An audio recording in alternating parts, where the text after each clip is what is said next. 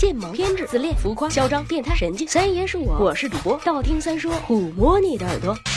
十万个为什么？厕纸，没错，就是上厕所擦屁屁的纸，是种奇怪的东西。不仅是因为它每天要接触人体最敏感的部位，还因为它有鲜为人知的由来。你们知道厕纸为什么是白色的吗？说到这个，先给大家普及一个小常识：厕纸这种东西是直到二十世纪在美国才普及起来的。至于这之前人们用什么，尤其是中国人民用什么，我们会用一个专门的篇幅讲给大家听。二十世纪中期的美国人喜欢选择不同颜色的厕纸来搭配厕所的色调，七十年代更是盛行彩色厕纸，而之后厕纸则逐渐低调成白色，直到现在依然如此。除了那。些奇葩的商店，你几乎难以买到彩色的厕纸。为什么？原因有很多，最主要的原因很简单，白色的厕纸看上去更干净，这跟大部分厕所是白色的瓷砖一个道理。当然，白色不仅仅是审美上的选择，所有的厕纸都是经过漂白处理的，也就是说白上加白。为什么？因为漂白可以使纸巾更为柔软。纸最原始的原材料是木头，木质素是木头里的一种聚合物，它像胶水一样使树木更加坚硬。而漂白的过程正好去掉了木质素，纸巾就格外的柔软。至于为什么不把白色的厕纸继续染色呢？这个问题真是呃。一块钱能搞定的事儿，谁愿意花五块钱呀？所以从心理、化学、经济多方角度考虑下来，厕纸只能是白色的。今天的课就到这里啦，各位还有什么想问的，欢迎留言。晚安啦，么么哒。